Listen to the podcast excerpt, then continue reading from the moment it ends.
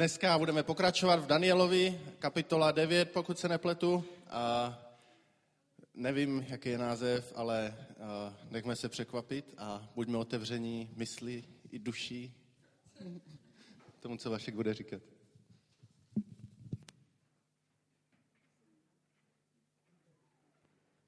Tak.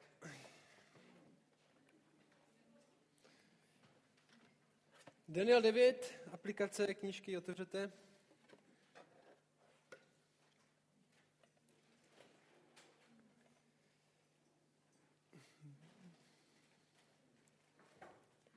Dneska budeme pokračovat v té knížce, ve které jsme to zapli?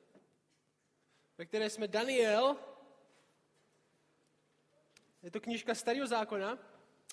Bible má dvě části, starý zákon, nový zákon. Starý zákon je nějaké očekávání a nový zákon je naplnění. V podstatě takhle se dá rozdělit. Starý zákon očekává příchod Mesiáše, očekává to, že konečně Bůh něco udělá s tím světem a nový zákon je toho naplnění. A dneska jsme v tom starém zákoně a tahle knížka je taky příběh božího lidu. A boží lid v téhle, v téhle části starého zákona je v otroctví v říši, která se jmenuje Babylon. A potom Perskomecká říše a jejich domov, jak my víme, byl zničen, že Jeruzalém napadli, jejich hlavní město, jako naši Prahu, tak tam přijeli, zničili to, vzali nejchytřejší, nejkrásnější lidi, odvlekli je do otroctví a jeden z nich byl taky Daniel.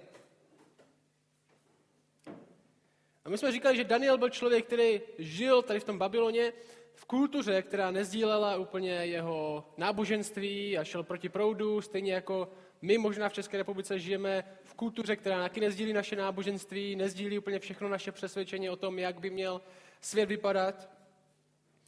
Ale Daniel, zajímavý na Danielovi je to, že se neodstěhoval, že se nesnažil utíct, nesnažil se utíct do Ameriky, když v té době ještě by tam moc nic nenašel, ale Nesnažil se utíct do nějaké křesťanské země, nesnažil se utíct do nějaké židovské země, kde by se mu možná dařilo líp a kde by nemusel řešit všechny tyhle problémy a nemusel by řešit, že jeho kamarádi nejsou, ne, nejsou věřící, ale zůstal tam.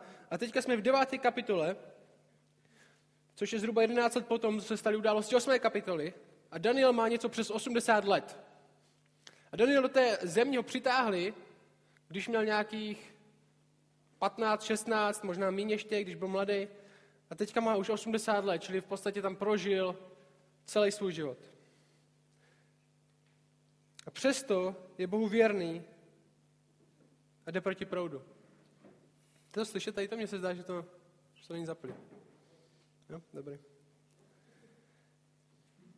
A my jsme viděli skrz ten příběh Daniele, že Daniel pod hrozbou smrti neodstoupil, že jeho víra neupadla přesto, že mu řekli, jestli se budeš modlit ke svým Bohu, jestli budeš následovat to své náboženství, tak tě zabijem. A my jsme viděli, že Daniel na to moc nedbal a třikrát denně se modlil dál. A ptali jsme, se, ptali jsme se na tu otázku, co to je za víru, kterou má Daniel? Co to je za víru, kterou má, že i pod hrozbou smrti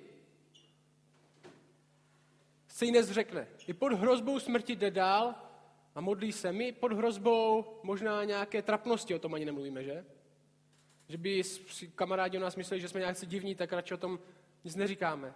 My, naše víra je tak slabá většinou, že nevydrží ani tady tohle situaci. A Daniel pod hrozbou smrti nepřestává a je vytrvalý.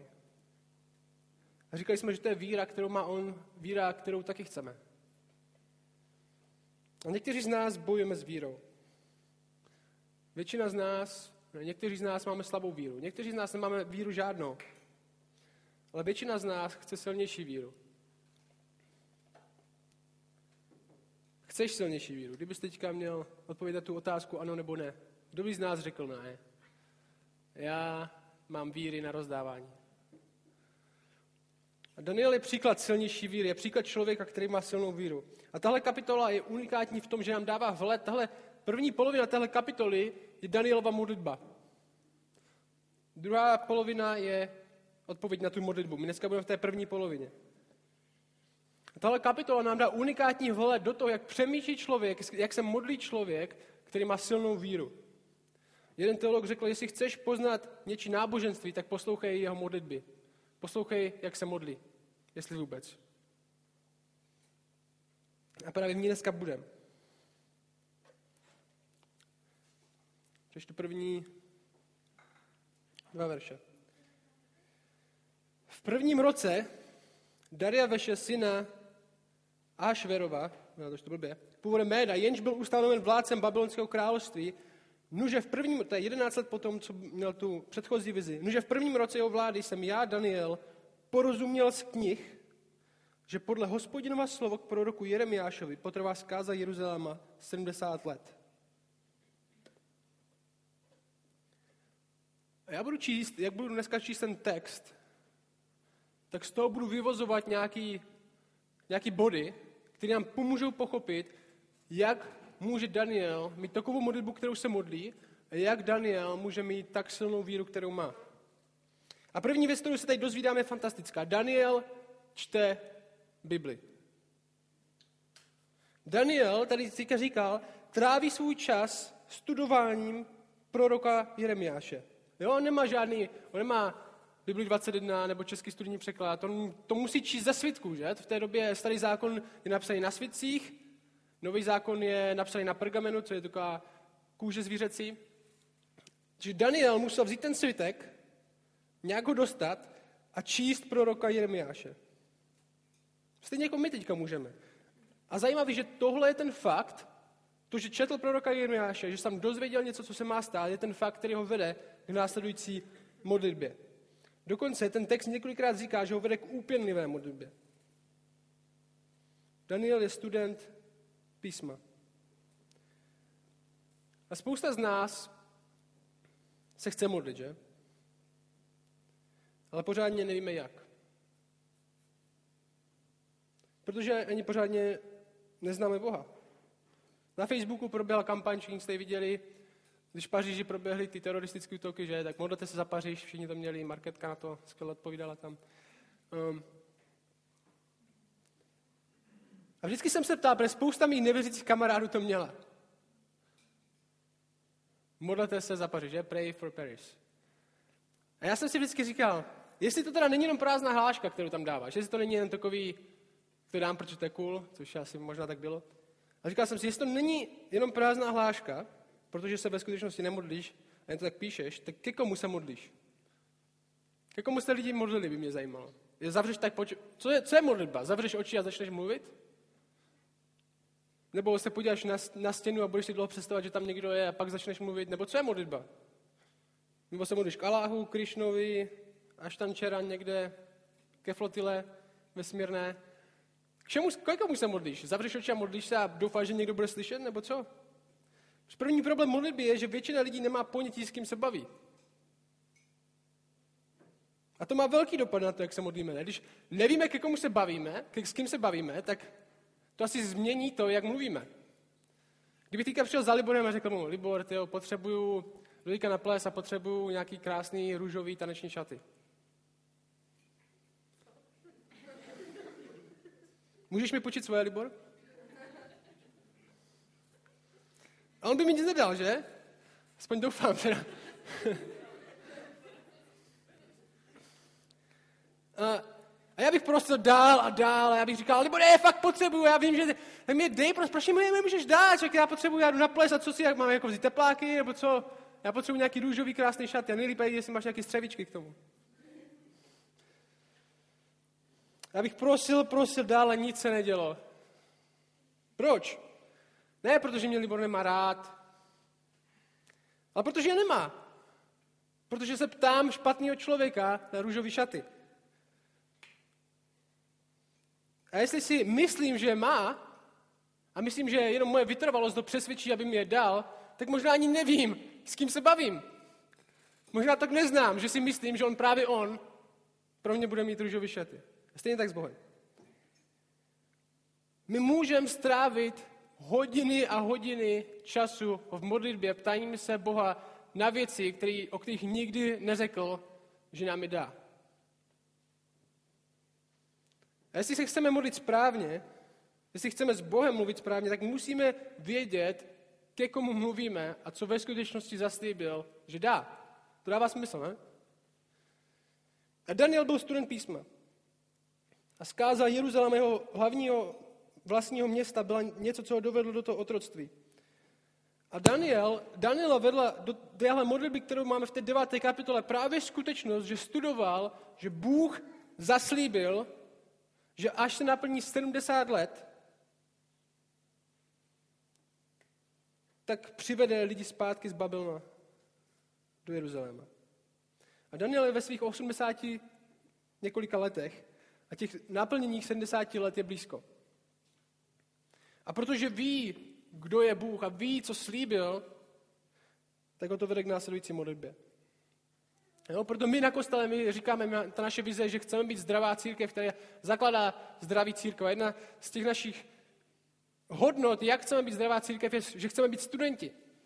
Že chceme studovat, co to Bůh řekl, že ho chceme znát, že ho chceme poznávat, že chceme se ptát na věci, které on ve skutečnosti řekl, že je bude dávat. A Daniel začíná, ještě než se začne modlit, tak začíná takhle. Tehdy jsem se obrátil k Pánu Bohu, abych jej hledal v modlitbách a prozbách s postojem, s postem, sorry, v pytlovině a popelu. Jo, řeknu to znovu. Tehdy jsem se obrátil k Pánu Bohu, abych jej hledal v modlitbách a prozbách s postem v pytlovině a popelu. Co je to za postoj? To je postoj služebníka, že? Modlitba je, abychom předkládali Bohu naše problémy, aby, s ním, aby jsme s ním mluvili o věcech, které chceme. Ale modlitba je primárně o tom, abychom hledali Jeho. A Jeho přítomnost. Abychom věděli, že mluvíme k němu a ne ke stěně. Já jsem si tady tohle četl, jak jsem říkal, kolik času my a ty, kolik času trávíme přípravou na modlitbu. Kolikrát je to prostě jenom vyhruknutí pár slov.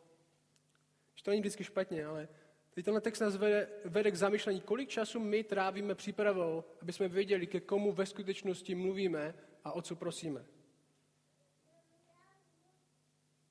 A Daniel strávil dostatečně dost času, aby věděl, že jeho srdce i postoj je připravený hledat Boha. On se dokonce posype popelem a dá na své pytlovinu, což jsou ty nejmíň jsou ty nejméně nějaký komfortní šaty, že? Aby věděl, že on je služebník a přichází před někoho většího než je on.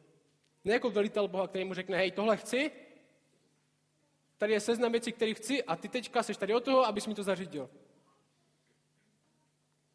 Bůh není žádný Santa Claus, komu řekneme, napíšeme seznam a on, jestli jsme hodní, tak nám vleze komínem a dá nám to, že?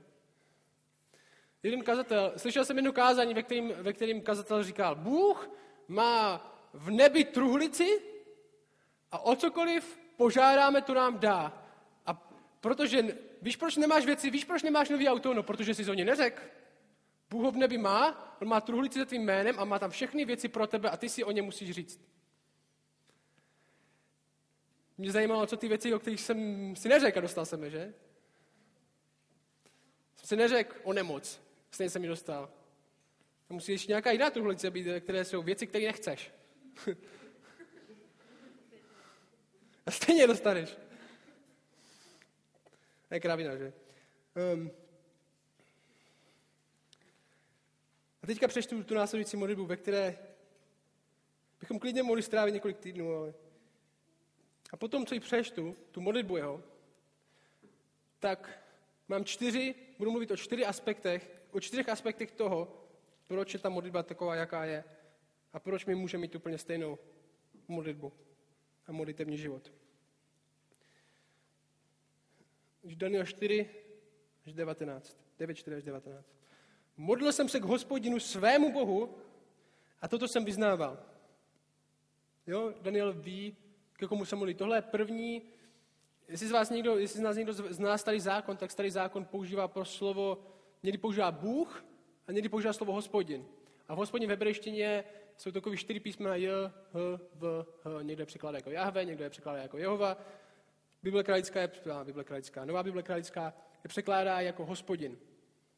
A to je poprvé, tohle osobní jméno božího lidu pro, pro Boha, tohle poprvé v celém Danielovi, kdy Daniel nazývá Boha jako hospodin. Protože Daniel ví, k komu se modlí.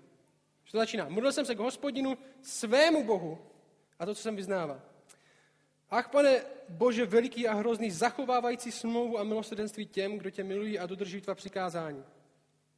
Zřešili jsme, skazili se, jednali jsme zle. Zbouřili jsme a odvrátili se od tvých přikázání a zákonů. Neposlouchali jsme tvé služebníky, proroky, kteří v tvém jménu mluvili k našim králům a vůdcům, k našim otcům a všem obyvatelům země. No, poslouchejte ten jeho postoj. Tobě, pane, přísluší spravedlnost, nám je ale dnes hamba. Nám všem z Judy Jeruzaléma i z celého Izraele v zemích blízkých i vzdálených, kamkoliv si nás vyhnal za všechnu tu nevěru, když jsme se vůči tobě dopouštěli. Hamba nám, hospodine, nám, našim králům a vůdcům, jakož i našim otcům, neboť jsme zhřešili proti tobě.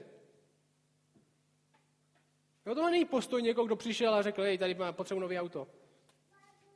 A nejlíp hned. Ale verš 9. Náš pán Bůh však má soucit a odpuštění. Ačkoliv jsme se proti němu zbouřili, neposlouchali jsme hospodina svého Boha, neřídili se jeho zákony, které nám předkládal skrze své služebníky proroky. Celý Izrael přestoupil tvůj zákon a odvrátil se, aby neslyšeli tvůj hlas. To proto na nás dopadla zlořečení a kletby zapsané v zákoně božího služebníka Možíše, neboť jsme zřešili proti tobě. Naplnil své hrozby, jimiž si nás i naše vládce varoval a dopustil nás hrozně, na nás hrozně neštěstí. Nikdy pod celým nebem se nestalo nic takového, jako se stalo v Jeruzalémě. Slyšeli jste, co říká Daniel tady v téhle části? On říká, i, i když to byl náš hřích, i když to byl náš hřích, tak Bůh byl nad tím. Bůh nás vyhnal do, do Babylonu. Bůh zařídil, aby Jeruzalém byl ve zkáze, ale zároveň je to kvůli našemu hříchu. My jsme odpovědní, ale Bůh to udělal. Ani když na nás přišlo všechno to neštěstí popsané v zákoně Možíšově, nesnažili jsme se usmířit hospodina svého Boha tím, že bychom se odvrátili od svých hříchů a uvědomili si jeho pravdu. Hospodin proto neopomněl dopustit na nás to neštěstí. Hospodin to udělal, my za to můžeme. Hospodin náš Bůh je totiž spravedlivý ve všech svých skutcích. My jsme ho ale neposlouchali. to dokončuje. Ano, pane Bože náš, ty jsi mocnou rukou vyvedl svůj lid z Egypta a získal si jméno, které máš až dodnes. My jsme však zřešili a jednali jsme zle. Ach, pane, který vždy jednáš spravedlivě, odvrať prosím svůj prudký hněv od svého města Jeruzaléma, od své svaté hory. Vždyť kvůli našem hříchům, kvůli nepravostem našich otců se Jeruzalém i tvůj lid stali terčem posměchu pro všechny okolo. Nyní tedy Bože náš, vyslyš modlitby a prosby svého služebníka kvůli sobě samému. Pane, rozjasni svou tvář nad svou spustošenou svatyní, nakloň své ucho, ucho, Bože můj, a slyš. Otevři své oči a prohlédni na naše trošky, na město, jenž nese tvoje jméno. Neprosíme tě pro svou vlastní spravedlnost, ale pro tvůj veliký soucit. Ach, pane, slyš, ach, pane, odpust, ach, pane, naslouchej a jednej kvůli sobě samému, Bože můj, neotálej vždyť. I tvé město, i tvůj lid nese tvé jméno.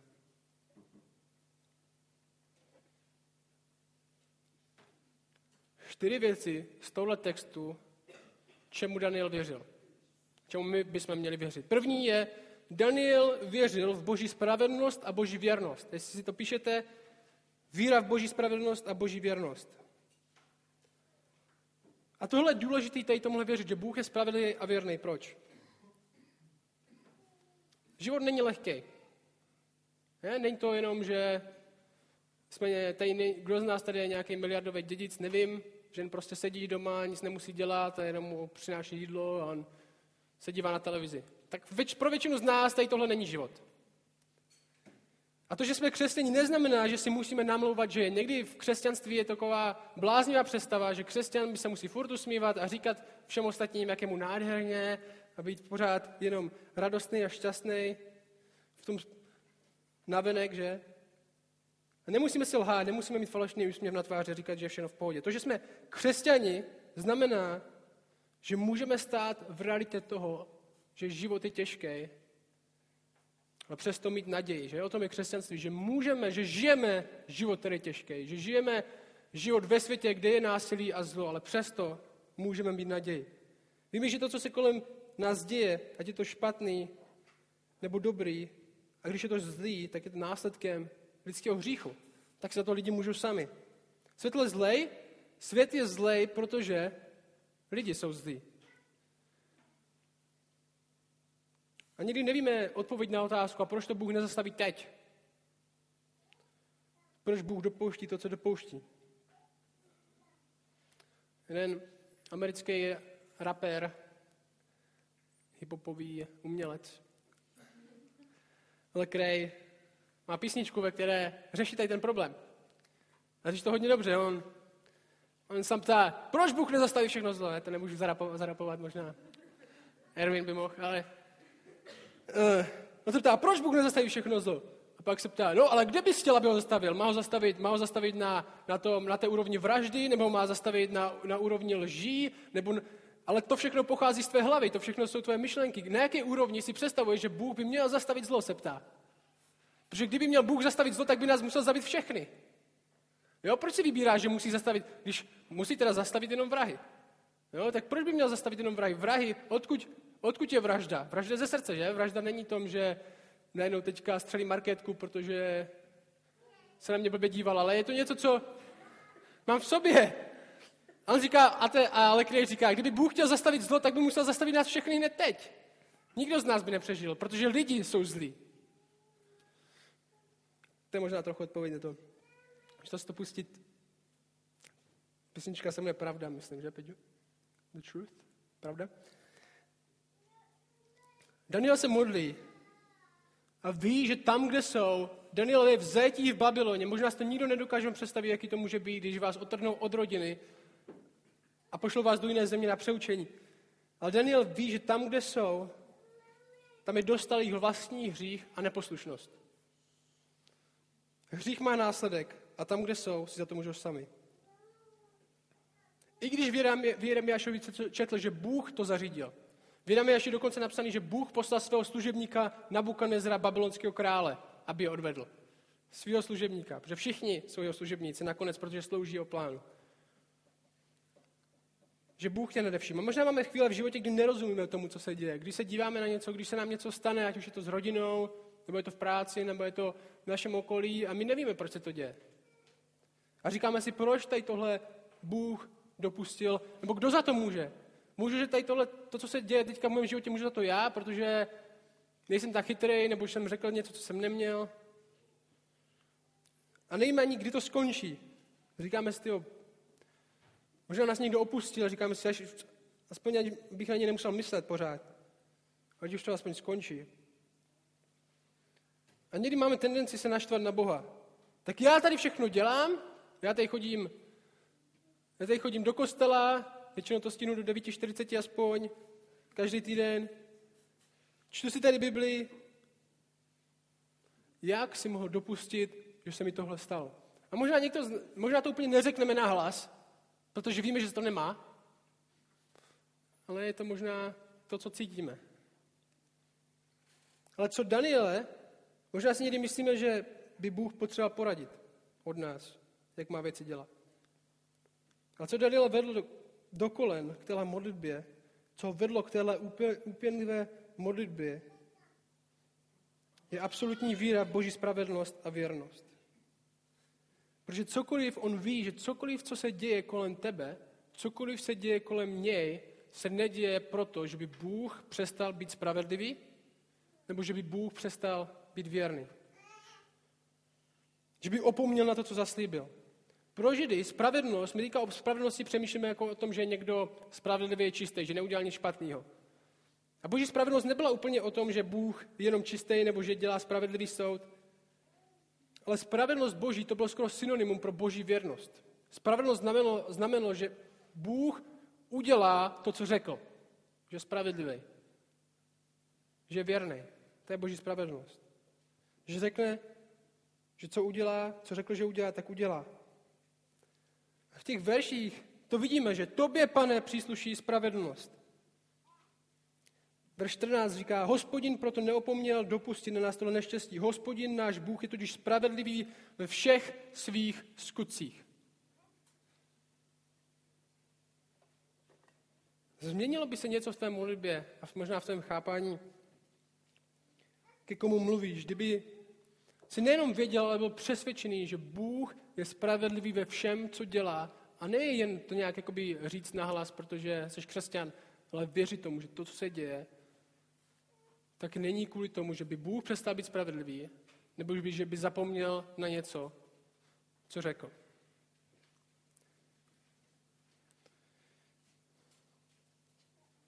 Víra v boží spravedlnost nás vede do kolen. Druhá věc, co nás vede do kolen, je víra v boží svrchovanost. Tohle s tím trochu souvisí. Boží svrchovanost je někdy takový tabu v církvi. Ale v podstatě, co znamená, že Bůh je svrchovaný,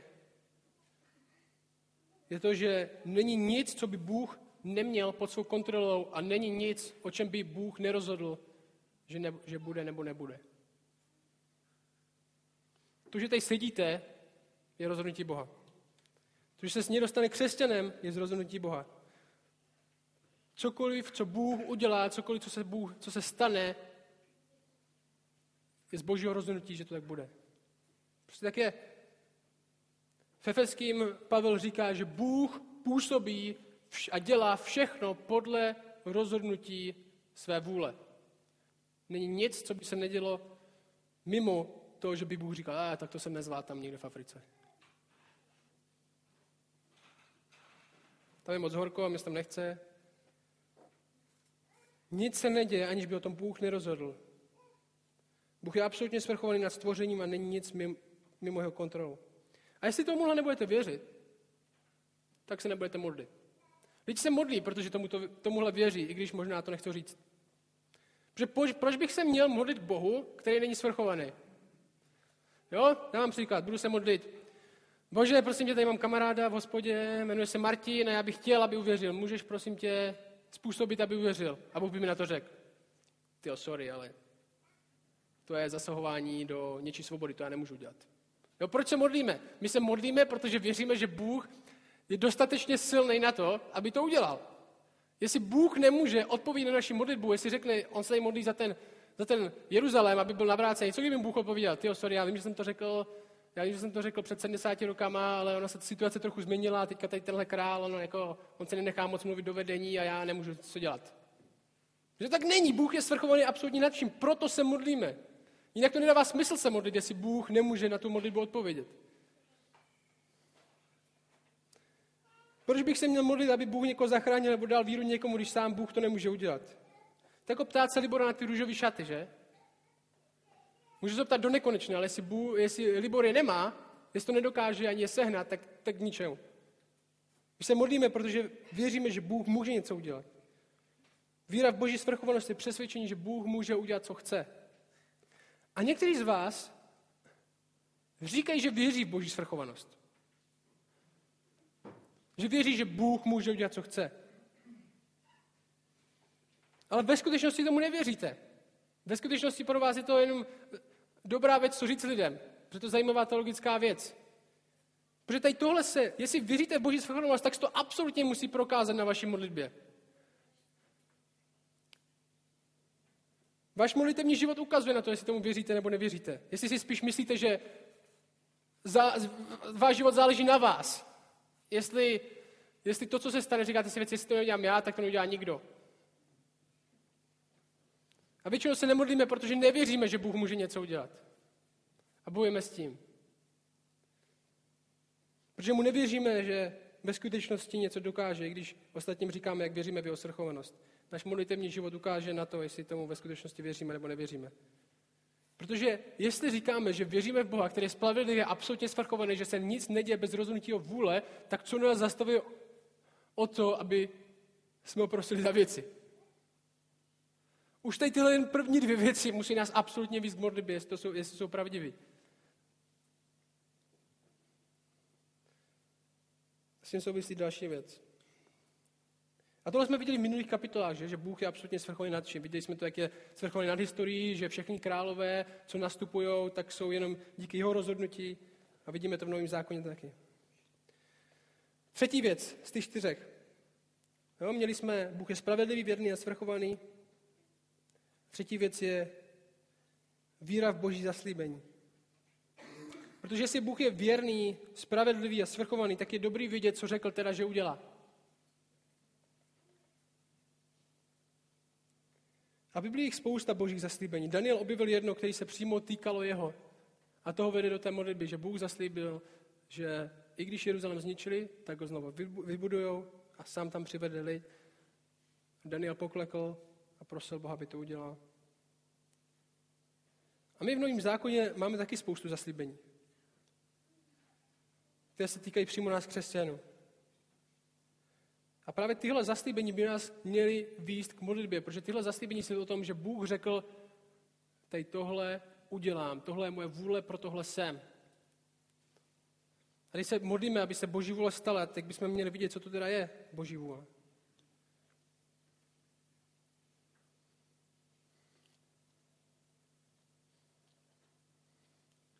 Můžeme na pár příkladů. Například Bůh zaslíbil, že evangelium, že zpráva o tom, kdo je Ježíš, co udělal, jak a pro koho zemřel, a že vstal z mrtvých, je dostatečná na to, aby zachránila člověka.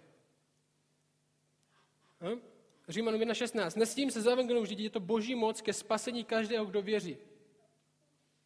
To je boží zaslíbení, ne? To je boží zaslíbení, že Bůh bude pracovat skrze to, že budeme hlásat Ježíše. A za to můžeme i prosit v modlitbách, ne? Můžeme prosit, jo, Bože zachraňuj skrze evangelium. V Římanům 8.28 říká Bůh, že všechno, co se děje křesťanům, je pro jejich dobro. Ať už se to na první pohled zdá špatný, tak je to pro jejich dobro, protože Bůh je pro ně. To je zaslíbení. Bůh nám slibuje v druhém korinském potěšení při zkouškách, za který se můžeme modlit, oče, dej mi radost tady v tomhle, i když se mi děje tady tohle, protože ty jsi slíbil, že mi dáš radost tady v těchto věcech. Zuzka postovala na Facebook, že Bůh dokončí to, co začal. Že Bůh, který začal pracovat v člověku, to taky dokončí, dovede to do, do dne Ježíše Krista, tam píše. A proto můžeme prosit, že když někdo uvěří, tak bože, pracuj tady v tomhle člověku, doveď do konce, dej mu vytrvalost. Protože, proč? Protože Bůh řekl, že to bude dělat. Proto se to modlíme. Bůh řekl, že nám dá pokoj přesahující všechno chápání, když se bude modlit. Tak se taky můžeme prosit. A tohle je spousta. Když my se modlíme v jeho jménu tak, že se modlíme za to, co slíbil. A abychom se modlili za to, co slíbil, tak musíme vznát, co to je. A Daniel na něho apeluje. Až neskutečně. Poslouchejte. Verš 4.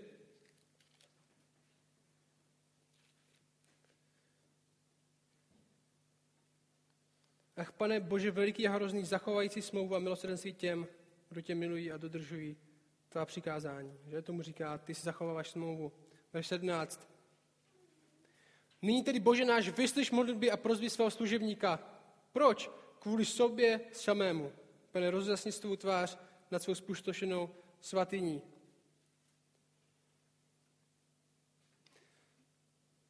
Ach, pane, jednej naslouchej a jednej kvůli sobě samému, Bože můj, neotále vždyť tvé město i tvůj lid nese tvé jméno. Na ně na ní apeluje, ty jsi to slíbil, ty jsi to řekl, že to uděláš. Odpověz nám na naši modlitbu kvůli sobě. Kvůli své věrnosti. Čtvrtá věc, poslední. Víra v Boží milost. Nejenom, že je Bůh spravedlivý a svrchovaný a zaslíbil věci, co jsou tři absolutně obrovské věci, které nás, by nás měly víc do kolen v modlitbě, jestli jim věříme.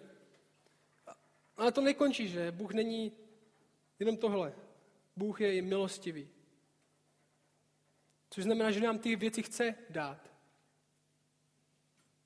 No, jedna věc je, že můžeme věřit ve spravedlivého Boha, svrchovaného, někdo obrovského, někde vzdáleného, ale jeho milost nám ukazuje, že ve skutečnosti není vzdálený, ale dokonce nám chce tyhle věci dát. A naše naděje v modlitbě je ta, že víme, že se modlíme k milostivému Bohu. A někdy, nevím, jestli máte někdy ten pocit, jaký mám někdy já, po tom, co jste se třeba zachovali špatně nebo tak, tak si můžete říkat, jo, Bůh mě teďka, teďka, bych, teďka se ani nemůžu modlit, protože Bůh mě stejně nebude slyšet. Někdo si myslí, že ho Bůh nebude slyšet, protože jeho víra není dostatečně silná. Si říká, to nemá cenu se teďka modlit Bůh, já ani pořádně. Moje víra není ani tom, já ani nemůžu se modlit. Nebo ani nejsem přesvědčený, že tady tohle Bůh vůbec někdy může udělat. A na jednu stranu máme pravdu. Kdyby nás Bůh poslouchal kvůli tomu, jak jsme dobří, tak by pravděpodobně neslyšel nikoho z nás. By to záleželo na síle našeho hlasu, nebo tak, jak jsme se krásně chovali, nebo jak máme strašně silnou víru, tak Bible říká, že by Bůh neslyšel nikoho. Nikdo by se mu nedovolal. Ale velká nádherná část této modlitby je ta, že Bůh poslouchá ne protože my bychom byli dobří, ale protože On je dobrý. Ne protože naše víra by byla silná, ale protože láska je silnější. Ne protože naše skutky by byly tolik spravedlivé, ale protože on sám je spravedlivý. Ne protože my bychom byli tak strašně věrní, že se modlíme třikrát jako Daniel a on nás musí poslouchat, ale protože on je věrný. Že znova ty verše. Nyní tedy Bože nás vyšliš naše modly prosby svého služebníka kvůli sobě samému. Jednej, kvůli sobě samému, Bože, neotálej.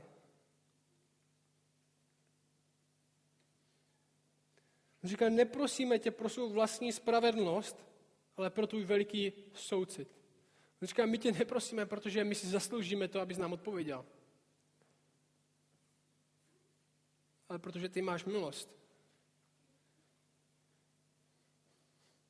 A jestli ty první tři nás nedovedou do kolem modlitby, tak co tady tohle? Že nejenom, že Bůh je tak obrovský a veliký, ale zároveň milostivý, který nás neposlouchá kvůli tomu, že jsme tak skvělí, ale poslouchá nás kvůli tomu, že On je tak skvělý. A tohle u Daniela vytváří skoro nářek. Posloucháte to? Ach, pane, slyš. Ach, pane, odpust. Ach, pane, naslouchej a jednej.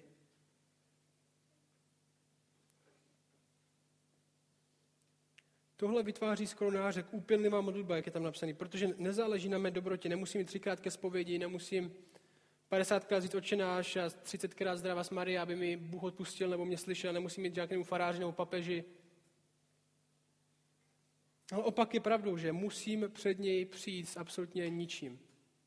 Protože mě Bůh nebude poslouchat kvůli mně, ale kvůli sobě. On nemá nic, co by potřeboval od nás. Jeho soucit je větší než moje spravedlnost. Jeden zajímavý aspekt, já se budu končit. Takový další konec. Jeden zajímavý aspekt té téhle Danielové modlitby je ten, že jestli jste si o toho všimli, tak on se stotožňuje s hříchy toho lidu. Že on, Daniel je mega křesťan. Teďka na YouTube někdo psal, že bych neměl říkat, že Daniel je křesťan. Daniel věřil v Krista, takže je křesťan. Uh, Daniel je mega super křesťan. Že? Prostě modlí se, Bůh mu odpovídá, přijde za ním, pošle Gabriele, Michael Jordan andělu, že nejlepší, nejlepší anděl, pošle za ním, aby mu odpověděl. My tak maximálně dostaneme verš teďka nějaký. Že? Daniel je jako dobrý křesťan docela. A zajímavý je, že říká věci jako neposlouchali jsme tvé služebníky a proroky. My jsme řešili, hamba na nás. Neříká, oče, hamba na ty blbce v Jeruzalémě, co zřešili a kvůli který z nás otáhl do Babylonu, ale aspoň mě vyslyš kvůli mě, protože já jsem to tak neudělal. Ne, Daniel se stotožňuje s tím lidem a prosí za lidi, vyznává jejich hřích a zahrnuje se mezi ně. Což je brutální tady v téhle, v téhle, v téhle modlitbě. My jsme neposlouchali, my jsme hřešili. To bezpravilnost, nám hamba. A v, v téhle době bylo celkem normální, aby jeden člověk prosil takhle zalit. V té době existoval kněžský systém v židovství a vrchní kněz, ten nejvyšší, nejvyšší kápo, se měl vždycky modlit za lid. A přesně takhle se modlil. My jsme zřešili, odpust nám, ty jsi nám zaslíbil, nám hamba, takhle se modlil. A pak většinou obětoval za hříchy lidu a za svoje hříchy obětoval tady tenhle vrchní kněz. A tahle modlitba je takovou kněžskou modlitbou, kde Daniel působí jako prostředník mezi lidmi a Bohem, kde on prosí za smilování za svůj lid, kde on prosí za spravedlnost od Boha za svůj lid. Tady hodně toho, když tohle čte, jak říká, že Daniel tady má funkci kněze, toho vrchního kněze, který prosí Boha za lid. A zahrne se sám sebe do modlitby. Já jsem si říkal, tyjo, to mají štěstí, tyjo, ty, ty lidi, co tam jsou, že mají Daniele. Že většina lidí tam prostě nevím, tam bylo někde na chatě na dovolené a Daniel prostě se tam modlí za ně, za všechny a Bůh ho nakonec vyslyší kvůli, kvůli sobě samotnému. Vyslyší nějaký volání nějakého Daniele. Nebo bychom dobrý, kdyby jsme taky měli takového kamaráda. Kdyby někdo z nás, kdybych ho někom viděl, tyjo, Libor, nebo použ někoho jiného. U Libora by to nikdo nevěřil. Uh, nikdo nepadá.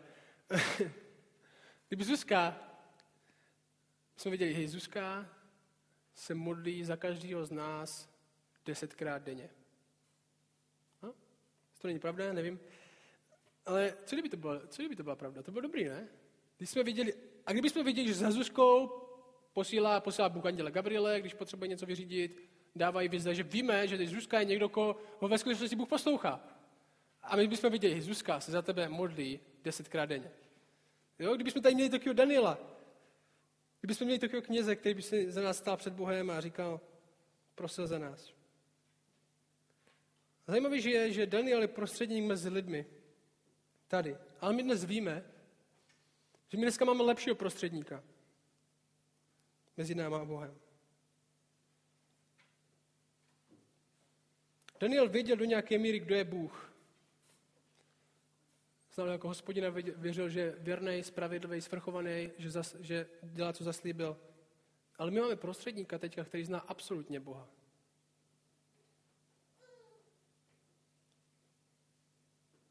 Bůh odpovídal sem tam Danieli, ale prostředník, my máme prostředníka, který je přímo v boží přítomnosti, říká Bible, že sedí po pravici Boha Otce.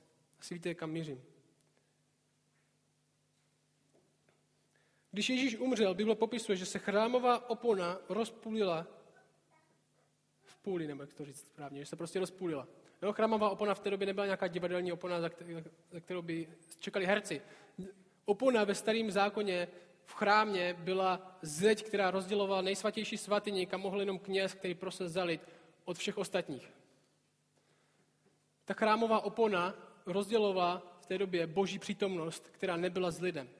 A když Ježíš umřel, tak Bible říká, že se chrámová opona, že v tom chrámě se teď tohle, tahle zeď rozpadla. Že najednou přítomnost Boží byla přístupná všem.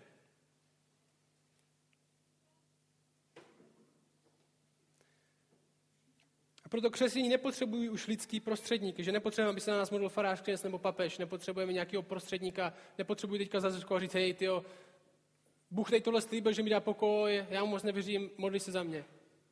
Protože tebe očividně Bůh slyší.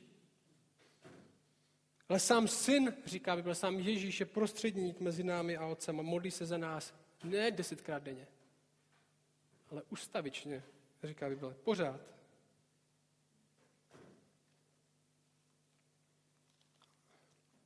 Vám tam příkladu. Jste mi věřili. Římanům 8, například, 34.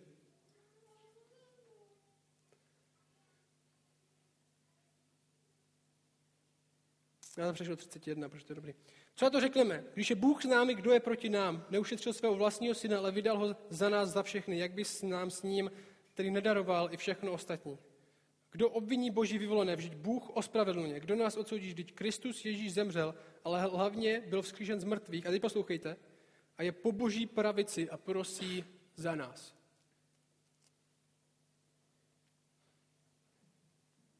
Židům 7.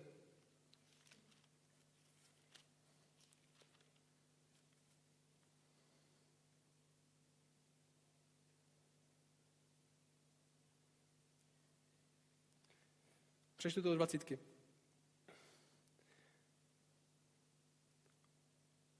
Židům 7 je kapitola o těchto kněžích, kteří přestupovali před Boha a byli prostředníky mezi lidmi. Ale Židům 7 říká, oni se totiž stávali kněžími bez přísahy, on však skrze přísahu bylo mu řečeno, hospodin přísahal a nebude litovat si knězem na věky. Říká, že Ježíš pro nás je kněz, který stojí před náma otcem na věky. A říká, a tak se Ježíš stal ručitelem mnohem lepší smlouvy. A dále, levických kněžích muselo být mnoho, protože jim smrt bránila zastávat úřad. Všichni tady ty lidský prostředníci se trochu modlili a pak umřeli, že? Ne, nezůstali. Ale jeho kněžství je trvalé, protože žije na věky.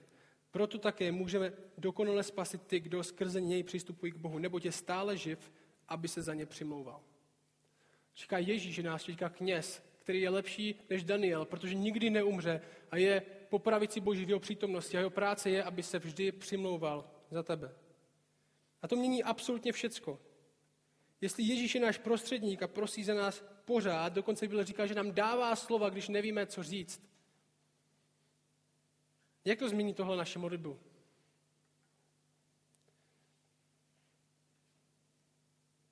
Ježíš se modlí za tebe, i když se nemodlíš. Nedávno jsme četli s Efeským tenhle verš. Tento svůj odvěký záměr uskutečnil v Kristu Ježíši našem pánu. V něj a skrze víru v něj máme možnost přistupovat k Bohu směle a s důvěrou. Protože my k němu nepřestupujeme a Bůh neřekne, hej, tak možná ještě si to rozmyslím, ale my k němu přistupujeme tak, že syn sedí vedle otce a prosí za nás. Ustavičně. S tímhle skončím. Když věříme a víme, k jakomu mluvíme, můžeme k němu přistupovat směle a s důvěrou. Protože Bůh je obrovský, on tam říká hrozivý, svrchovaný, spravedlivý, ale zároveň je milostivý a je k nám absolutně důvěrný, protože vedle něj stojí na jeho syn a říká, hej, já znám Radka. Já znám Radka a teď tohle Radek potřebuje, teď tohle, prosím tě, udělej teď tohle v Radkově životě, aby došel posvěcení, došel. Tohle je tam Ježíš říká za tebe 24-7, i když ty teďka tady sedíš a nemodlíš se. A jestli tady tohle je pravda,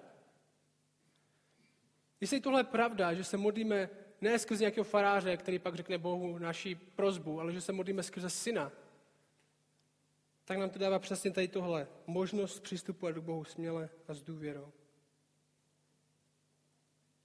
Proč je pro tebe modlitba tak těžká? Není to právě proto, že ani nevíš, kdo Bůh je a možná ani nevěříš tomu, kdo Bůh je. Jakou roli hraje pokání v tvém životě?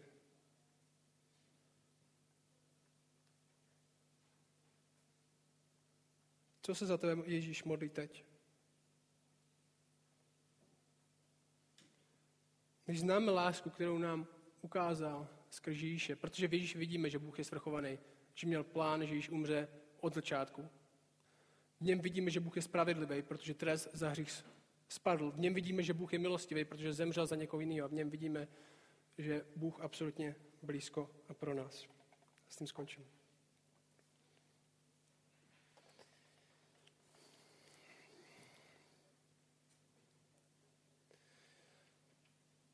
Že prosím tě, dej nám víru ve všechno, co jsi, aby nás ne nějaká jenom touha po lepším autě nebo po nějaké, nějaké kravině tady na zemi vedla k modlitbě, ale by velikost tvého jména, uvědomění si toho, kdo jsi, aby nás to vedlo do kolena k modlitbě. Abychom věděli, že náš život absolutně závisí na rozhodnutí tvé vůle a že nic se neděje bez toho, aniž bys ty řekl, že se to bude dít. Tě prosím, aby víra v tvoji milost, že nás posloucháš a chceš nás slyšet. Jenom posloucháš, ale chceš nás poslouchat. Aby nás to vedlo k důvěrné modlitbě před tebou. Aby jsme byli lidi, kteří jsou lidi modlitby, protože aby, jsme byli lidi, kteří jsou lidi velké modlitby, protože věříme, že máme velkého Boha, který poslouchá. Amen.